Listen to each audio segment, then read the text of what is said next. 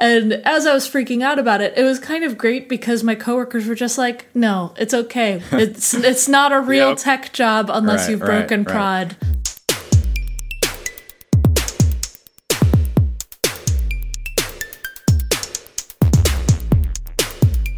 Hey, everybody. Welcome back to the Stack Overflow podcast. I'm Ben Popper, Director of Content here at Stack Overflow, and I brought three wonderful people with me today. Want to say hi, everybody? Hi, everybody. Hi, everybody. Hello. Hi, Sara. Hi, Paul. Hey, Sara. Hey, Cassidy. Hey, Ben. We have uh, Cassidy Williams with us today. She writes the newsletter in part for Stack Overflow, along with myself and my colleague Ryan Donovan. And we did the dev survey as we do every year. We interviewed, you know, 65,000 developers. And what we learned was that the newsletter is one of the things that is making people feel most welcome in the Stack Overflow community. So I want to bring Cassidy on and say, awesome, good job, first of all. Thanks. And talk a little bit about like your process. Yeah. Cause like, how do you do it? We have a chance here because we are also on the welcoming matrix, but let's be frank, we're a number of notches. This podcast is Yeah. a number of notches below in terms of its welcomingness. yeah, keep up. Yeah. no, exactly. So so I really I want to throw it back to Cassidy. You know, I think this is a great conversation because I don't think people ever have this conversation in public. What do you do to be welcoming, especially because we're in a community that is famous for being prickly? It's hard to say, but the conclusion I've come to because people have asked me that when I'm like emceeing an event and stuff as mm-hmm. well is that I'm willing to be the butt of the joke even if I'm the one telling the hmm. joke. Hmm. And I and I think that that is a very big factor because a lot of people in the development community try to be very cool for school. And when you're willing to not be cool for school and you're willing to be the one that's making the terrible joke just to make people at least laugh like, "Oh, come on." Right. I think that is a really powerful tool that not enough people take hmm. advantage of of just being stupid. You know, I'll tell you, before I had to get on stage in my life and talk to people, whenever anybody went, okay, let me hear it. I can't hear you. I would lose my mind. I was like, that is the worst thing. I just, why are you doing it? And now that I've been on the other side, I'm up there going, I can't hear you. Cause you just, the audience has to be given a little bit of work to just get on your side. Yeah, and and that's that's something with I have a personal newsletter. I try to do it this with this one. I try to include some jokes in there that sometimes are subtle, sometimes it's just like, hey, this is a very very low effort pun, but something in there where people might breathe out of their nose just a little bit faster and be like, hmm, okay, I'll bite, I'll Yeah, open But it. But not, cl- not clever. Not too clever. no. I'm never clever. Yeah, Paul. I mean, there's two options when you want to get the audience involved. You either go full. What was that Microsoft guy's name after? You either go full. Ballmer. You either go full developers, Ballmer developers, and bring the energy. Ballmer, yeah. You go full Ballmer, or yeah, you're a little bit self-deprecating, and people respond to that, and they're like, "Hey, you're vulnerable a little bit. I can laugh with you and at you. I can relax." I think that's right. so your tip is like Right. make fun of yourselves a little more. Yeah. And I'm not saying like completely do self deprecating jokes to the point where people feel bad for you.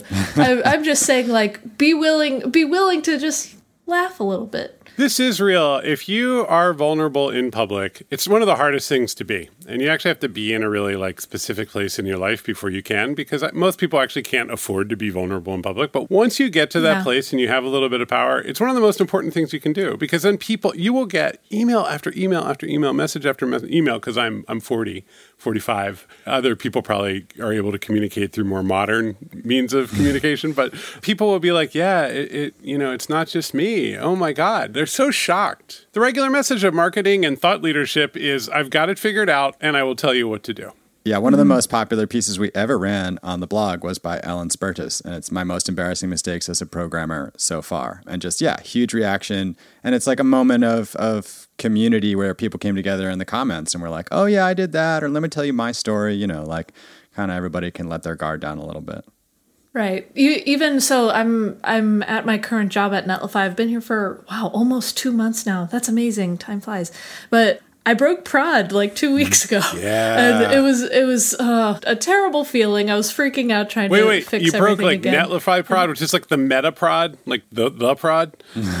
I broke prod. Yeah, it was not Like great. breaking breaking prod on a service where everyone else is breaking prod when they're using the service is like that's wow okay Yeah, luckily, luckily it was in an area where not a lot of people were at that time. Right. So I was able to. One of the features in Netlify, you can do an instant rollback, and so it's like a click of a button to just go back Yeah. to That's so great. the old things. Yeah, it's it's super useful. So luckily, th- anybody who did get affected by anything, it didn't affect them for more than two minutes.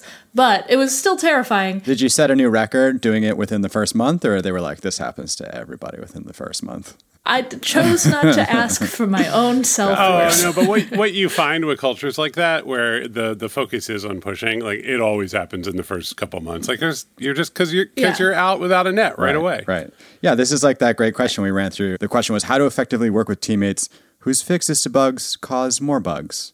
Actually, this question has now been closed, but I thought it was a great question. It's a real question because that happens constantly. yeah, and I th- there's a lot of passive aggression involved usually in those relationships. Oh, I can't believe they closed this question mm. as off topic after it got a great answer and was accepted. Really, you ca- you can't believe that about the Yeah, really? exchange? I, yeah. I couldn't believe it. I just, you know, come on, come on. Uh,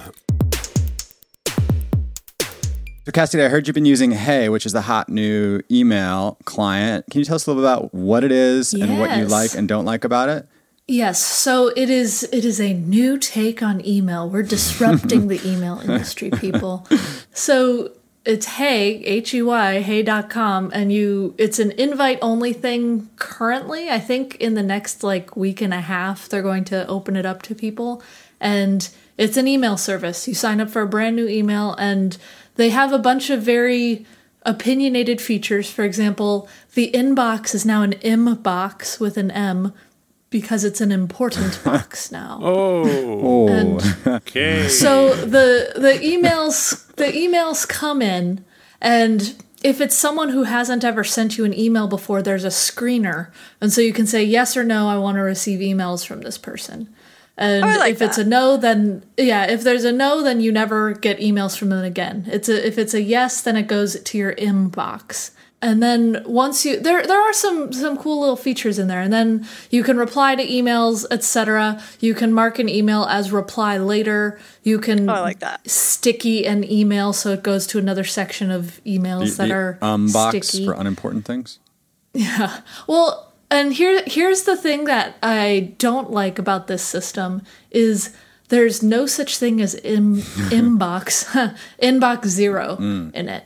So once you've once you've addressed an email, replied to it or whatever, it just goes into a previously seen section and that previously seen section doesn't go Yeah. away. And so there uh. there's always those those emails that live there. And so I'm not sure how I feel about that. One other thing that's cool though is there's a attachment aggregation section. And so every single time you receive an email attachment, it goes to the attachments section. And so you can search through your attachments really easily. And I think that part is great. Like, if, if every email could have some kind of attachment aggregation, I think life would be so much easier for me. like a file system for your email, like you can see all the bits that people have sent you. Right. Yeah. And so I, I can say, oh, well, I know that there is an invoice here that someone sent me. I, you can search like, by like date by the person that sent you. Oh, that's great. Yeah, I do think that like yeah, I'm often searching around, being like, I really I want to resend that PDF, I want to resend that you know little audio, and then it would be great if it was just in a drop down on the right. So that's all hosted in their cloud, or Yeah, good question. So that's that is where it starts to get like, oh, this is this is something. You can't import your old email into Right. it. And so you That's you rough. start a brand new email account on this platform, which is fun. God, I- how would you even do that? De- you got to be dedicated, Sara. You got to be dedicated. yeah, that's that's the thing. Like for for myself, I access old emails all the time, and Mm-hmm. it would be a very long time before Hey could be valuable to me because I go back to my Gmail. I Mm. would have to so Yeah. often, and I even emailed them. I was just like, "So is this just how it is?" Because I could really Yeah, some are they planning old- on doing it? yeah, and they they literally said, "Well, your old emails still exist. Just go back when you need them." And I was like, "I Oh, I will don't like that. I will need them a lot." So that that is that is my hesitation. I thought that was like an open. I thought that was like an open thing, like like a RSS, but it's called like PMP or something, where like you just can map one to the other. Isn't that like a- SMTP. yeah, SMTP, I, IMAP Yeah, yeah. and pop and all that. Yeah. yeah. Yeah, I bet they just didn't open it. Is that what you think, Cassidy? They're just like not allowing for that. I don't know. In their FAQs, they just said, "No, this isn't a thing."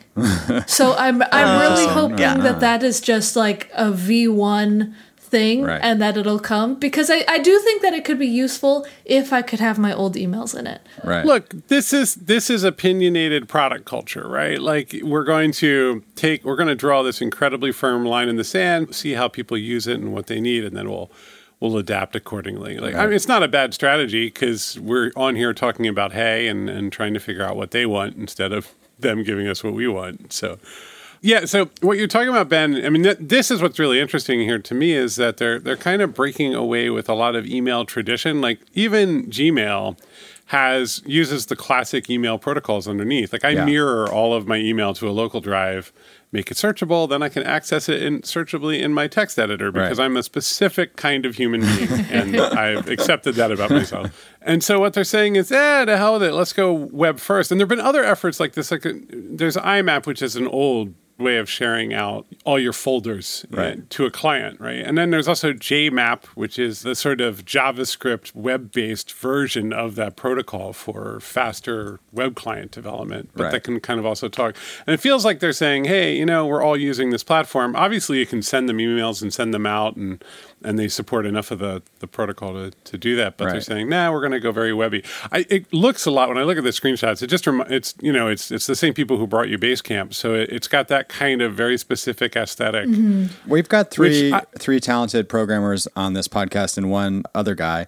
Do you think you could just write a script, Paul, since you're already mirroring, like Cassidy, you were saying? Can you just send yourself every Gmail you've ever sent and received, and then it would all just be in there? Like, just send it to Hey, and then it would be there in your inbox somehow? No. That's bad. Sounds bad. Don't do that. You think you could do it, but it would be a mess. Yeah, I think it is possible, but I don't want to touch that with a 10 foot pole. Right. Email email is hard. Yeah, in a perfect world where it was two just two computers talking that you controlled, you could absolutely do that. It's Yeah. the least efficient way to do it. It's through by actually resending the email, but Yeah. you could totally do it. But the entire world of email now is set up so that you can't do things like that because it is indistinguishable from spam. Right, right, right. So that makes Yeah. sense. Speaking of spammers, I want to just do one great bot story here that I saw this morning. There's always been bots or whatever, and back in the day, there were World of Warcraft bots that used to farm gold. And sometimes those would be bots, sometimes they'd actually be like real people, like click farms full of real people. But apparently, bots are terrorizing the World of Warcraft servers, stealing precious resources, monopolizing rare monsters, and inflating the virtual economy with truckloads of illicitly earned gold. No. Bots. wait, okay, so wait, World of Warcraft is still going. That's the Strong. important- Yeah. Oh, Still it's going Oh strong. yeah, it's going strong. Super strong. So bots have gone wild in Warcraft. Yeah, and it's interesting that like you're well, I guess like right, you write a script, it creates an account with a bunch of other ones, and then they go in there and they act sort of like real people, but they're just very dedicated to doing certain things and they never sleep.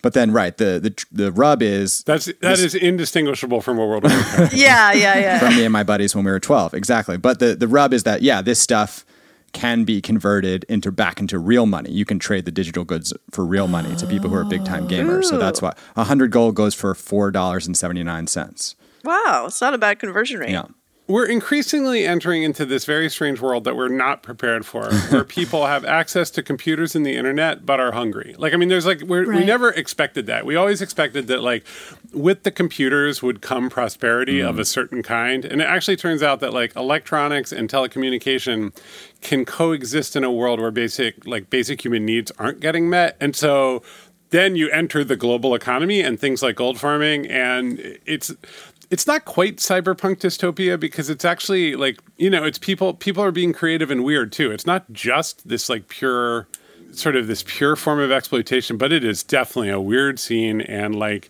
we're just kind of trundling along. Like we're we're, we're currently sharing probably like a hundred megabits of bandwidth just chatting. Yeah, Yeah. I'm, si- I'm making we're making gigs of files. We're doing good. Yeah. and then we're going to go have our coffee. And then it's just like such a big world out there Yeah, we're just chatting for free with a, a level of internet data that would have cost $5,000 in 1999. yeah Yeah.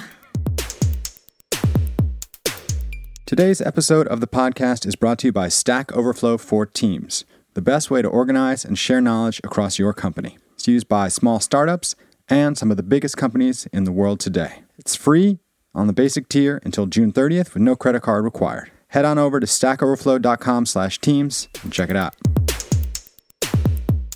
Uh, back to Hey. Should we talk about how DHH is losing it on Twitter? Okay, so wait, we, we need to back we need to back this out. So this is a Hey comes from a company called Thirty Seven Signals, and I'm assuming it's still they, they're still calling it. I that. think they're all I think they call it Basecamp, Basecamp, right? Yeah. Yeah. Okay, Basecamp. They renamed it Basecamp. Okay, so Basecamp is are the people producing Hey, and this is a firm that's been around for a while. And the the person who created uh, and was sort of the, the founder of Ruby on Rails is a guy who goes by DHH, which is David Heinemeier Hansson. Is that correct? Yeah. Now they have submitted an app to the Apple App Store. That's what I know. I just want to give our listeners some context before we go acronym wild. Yeah. And Apple said, no, wait, people are signing up for the service. You're going to need to pay us, you know, five hogshead of wine and mead, which is what Apple Yeah. always demands. Right. Then what happened? Uh, First is a little eye rolly, I think, because well, I so this is here. This is a real roller coaster for me because my first reaction was, "Welcome to the world of app development." I'm sorry, no one ever told you that Apple takes a cut because that was like at first it, it seemed like it seemed like he was upset about Apple's thirty percent. Yeah. we I have a text group with a bunch of other developers. So this is this was our initial take. And then someone did the work of actually digging in after all the snark. And it looks like what happened was they didn't put in-app purchase in their app. So they what they did for Hey is they have the app, but they made it so you can purchase it online so they don't have to give that 30%. But then Apple was like, sorry, you have to put in an in app purchase or we'll not put it in the App Store. Right. Well, that's And I'm confused about that hmm. because I thought other people already did this. Like there are certain things with Amazon and Kindle or Yeah, Netflix like or the Spotify where, you- books, where they don't offer the in-app purchase option because they they're like, fine, you know, we'll make it harder on customers to buy things. Like they can't buy it directly through the app, but we're also not going to pay your tax. So I'm confused about why Hey is getting singled out here. Because they're making lots of noise, probably.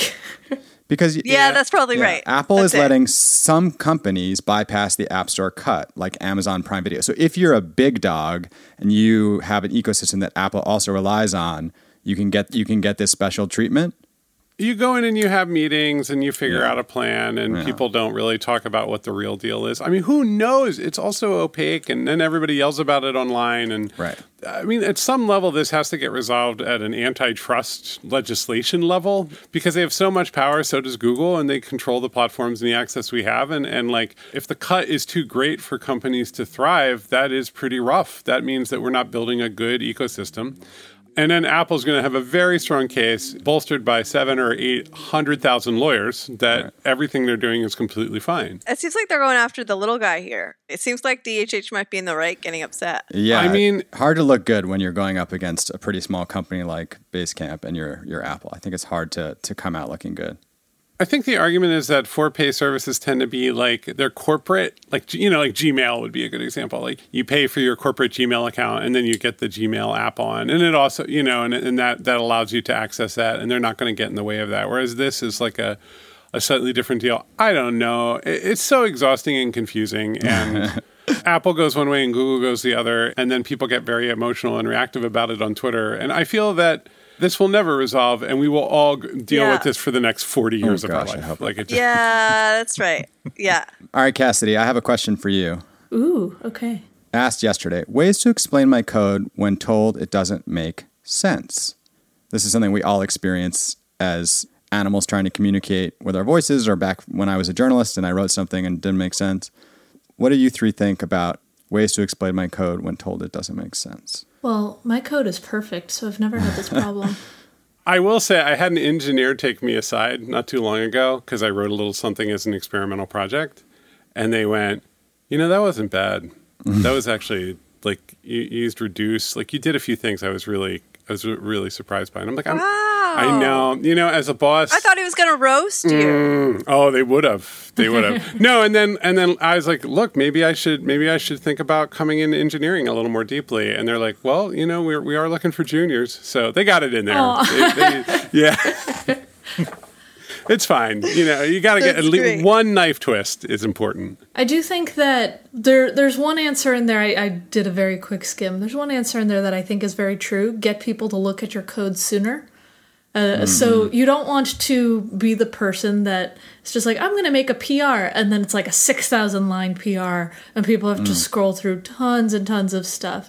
It's I think it's very key. If someone doesn't understand your code, break it up a lot more and and introduce certain smaller concepts at a time document it properly and then also just be willing to justify why you do certain things. Be ready to go to a whiteboard and draw something uh, or or something to to be able to explain what you're doing. I was going to say that, like, you know, as a writer and an editor, that makes so much sense. Often, if I'm working with somebody and just like we keep struggling to get to a place where like the first draft or the second draft is something good, you say, all right, let's let's go back, write me like a structure, like write me the bullet point version, and then we'll get through that, and then write me like the one page version, and then we'll get through that, and then we can write the five page version, right? Cassidy makes a really good point, and Ben, you're telling you're, you're talking about editing, right? Like there is storytelling around technology is an is a deeply undervalued skill, right? Hmm. Like here are some mental models that we can apply. You know, here are some ways to like being able to stand up and be like, let me tell you how the variable moves through the system and where the functions operate. And if you look at it, and everyone listening to this might be like, well, it's not that hard. But if you look at what the masters have tried to do, like Donald Knuth with literate programming, walking through every single bit and telling a story around every piece of code, it's still really hard. Like getting the the abstract model of, of what the code is doing in your head and then narrating it is actually like one of the great unsolved problems in technology. And when you when you go down to like the debugging level and you say, "Hey, no, we're going to know everything that the computer is doing so we can really understand what's happening here." It's completely overwhelming. It's it's just mm-hmm. this nuclear level mm. of information because there's 2 billion things happening per second. And so this is hard. Like that storytelling is mm. hard. Yeah, and look at reading this question. It's really interesting. It seems like this person runs into this a lot, which says that if you ru- if your code is often hard to understand, I think that's a, like a bit of a smell. But what's interesting is that when he asks people what part specifically seems to be confusing, they say the whole thing. So this seems like I think you're right, Cassidy. Of you know maybe he's just doing these or they're just doing these huge pull requests, and people are like, I don't know how to parse all this. Right. Or maybe there's writing things in a confusing manner. there's hmm. also people who try to be really clever and sometimes hmm. Yeah, that's what sometimes you thinking too. just Yeah, have yeah. to be more boring like there, Yeah. there was one time where i was just like dang this piece of code is ugly but look how cool it is. And it was like a nested ternary statement that had all of these extra things happening at each level. And yes you can do it. And it's technically one line of code but why would you do that when you could just make it a tiny bit more maintainable by breaking it up into five? Mm. You know, this is this Yeah. has always been the Python point of view, which is like, yeah, we gave you your lambdas, you have them, but how about a nice for loop instead? Like, how about you just like because everybody knows what those are, they're even indented, and it's the great struggle in languages, which is I'm going to give you this efficiency so that you can show off, versus here's what the poor person who follows you is going to have the easiest time understanding. right Yeah, yeah. and this is it's but the showing off part is fun. The showing it off is. part is very fun. It's it's fun to be just like, look what I can do. Don't worry, I'm not committing this. And Right. it's it's just like kind of human communication too. I can Yeah. use really big words at you and explain something in a very convoluted way and it'll be really clever.